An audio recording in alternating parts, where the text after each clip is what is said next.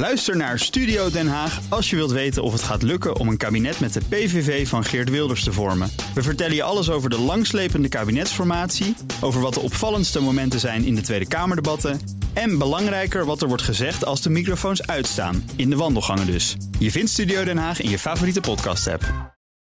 Crypto-update. Tijd voor de crypto-update. Herbert Blankenstein, goedemorgen. Presentator van BNS CryptoCast. Ons programma over bitcoin en andere digitale coins. Ja, deze week het nieuws, hè. Binance moet het ontgelden in, eh, in Amerika, cryptobeurs... met een miljardenschikking en het aftreden van directeur Changpeng Zhao... die ook inderdaad bekende dat hij allerlei frauduleuze handelingen heeft gepleegd. Maar ook Jazeker, ja. Kraken, die andere beurs, wordt te pakken genomen. Ja, door de SEC, Securities and Exchange Commission, de toezichthouder op de effectenwetten. De SEC zegt: Ja, Kraken, jullie producten, veel daarvan zijn beleggingscontracten onder de effectenwet van 1934. En je had geregistreerd moeten zijn bij ons.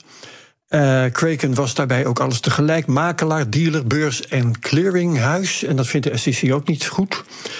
En geld van het bedrijf en geld van de klanten waren niet goed gescheiden. Nou, allemaal niet oké. En Kweken moet daarvoor zich binnenkort verantwoorden bij de rechter. Hmm. Zou een schikking kunnen worden bij Kraken, zoals bij Binance nu? Ik denk van niet. Uh, kijk, bij Binance ging het over uh, witwassen en over het overtreden van sancties. Ja, regelrecht criminele activiteiten zijn dat. Er kon niet zo heel veel twijfel over bestaan. En Changpeng Zhao heeft dus ook bekend. Hier gaat het ja, bijvoorbeeld over de vraag of cryptoproducten effecten zijn. En dus of eigenlijk de SEC daar wel over gaat. Ja, ja precies. En dat is een open vraag die op allerlei punten speelt. Ook bij Coinbase en uh, bij Ripple en noem maar op. En Kraken zal daar wel graag een antwoord op willen. Dus uh, wil dat, denk ik, graag aan de rechter voorleggen. Precies. En er zullen heel wat andere beurzen uh, zijn die met argusogen naar zo'n uitspraak kijken. Ja, dus dat is belangrijk. En ja. dat nou, komt later. Zullen we het Zeker. vaker nog over hebben, denk ja. ik. We hadden Mount Gox, dat weten we nog. De cryptobeurs die bijna tien jaar geleden failliet ging. Ja. Die gaat waarschijnlijk zijn rekeninghouders terugbetalen, denken ze, hopen ze, ja. verwachten ze. Ja. Zo, ja. Uh, en ze hebben daar deze week een mail over gekregen. Mm -hmm. Een hoopvolle mail waarin staat dat de terugbetalingen nog dit jaar gaan beginnen. Oh. Uh, terwijl nou juist de deadline, uh, die afgelopen 31 oktober stond, die werd in september verlengd tot oktober volgend jaar. Dus iedereen was de hoop eigenlijk alweer kwijt. Ja. Dit is een goed bericht. Het is niet duidelijk wie dan precies het eerst hun geld gaan terugkrijgen. En wanneer dat dan precies gaat gebeuren. Mhm. Mm. Maar er lijkt dus wel echt beweging in te zitten. Ja, en is een grote vraag: krijgen de klanten al hun geld terug? Dat krijgen ze zeer zeker niet. Maar. Er zijn destijds 850.000 bitcoins verdwenen. Uh, er zijn er 140.000 teruggevonden. Dus zeg, als je de deels van maakt, ongeveer 1 op de 6. Dus met een zesde van hun tegoed uh, dat ze destijds hadden, mogen die klanten eigenlijk al blij zijn. Het wordt nog wel iets minder, denk ik, uh, door de kosten van de hele afwikkeling, die tien jaar heeft geduurd.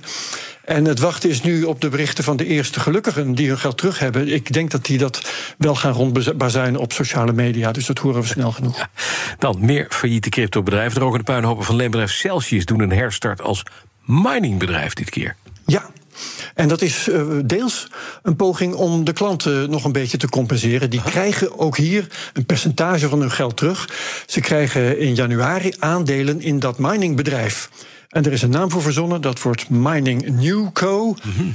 En ja, dat wordt nog spannend, want je weet dat we in april weer een halvering krijgen van de beloning van de miners. Ja.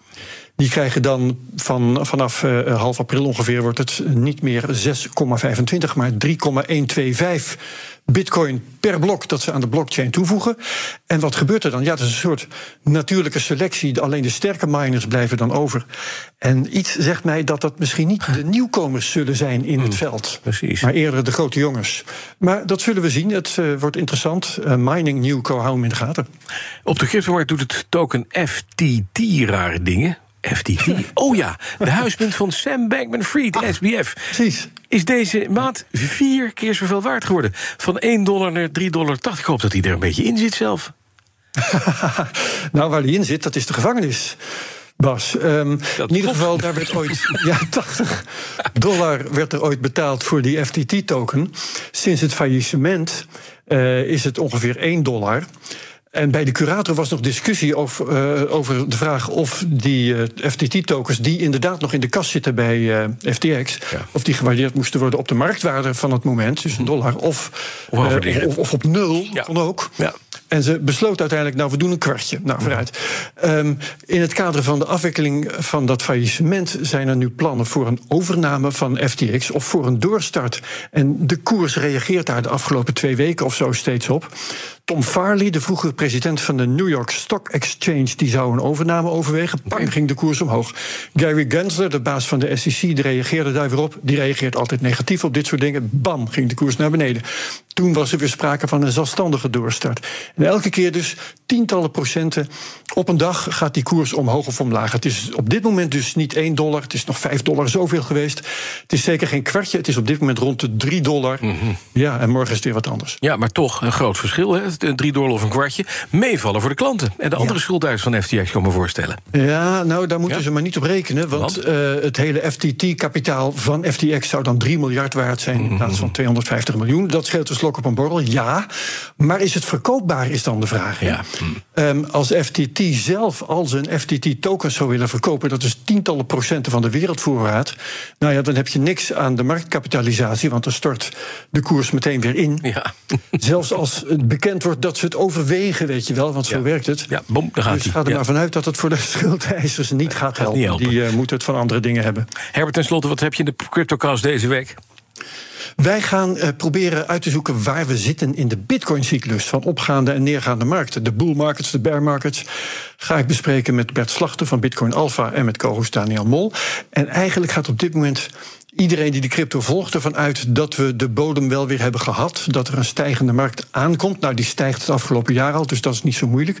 Maar wat zijn dan de aanwijzingen behalve de koersen zelf? Hè? Wat, waarom is er eigenlijk een cyclus? Hoe zeker is het dat die cyclus doorgaat zoals die de afgelopen twaalf jaar uh, gaat? En natuurlijk, wat voor koersen kunnen we verwachten? Dus luister. Absoluut, dankjewel. Herbert Blankenstein, alle afleveringen van de CryptoCast te horen via de BNR-app. Of je favoriete podcast, zou ik bijna zeggen. Maar dat kan er maar één zijn. Dit is de BNR. Natuurlijk. Crypto Update wordt mede mogelijk gemaakt door Bitfavo, de crypto-exchange van Nederland. Ook Diana Matroos vind je in de BNR-app. Ja, inderdaad. Je kunt live naar mij luisteren tijdens de Big Five. Ook handig in de BNR-app. Breaking nieuwsmeldingen, maar ook het allerlaatste zakelijke nieuws. En je vindt in de app alle BNR-podcasts, waaronder Wetenschap Vandaag. Download nu de gratis BNR-app en blijf scherp.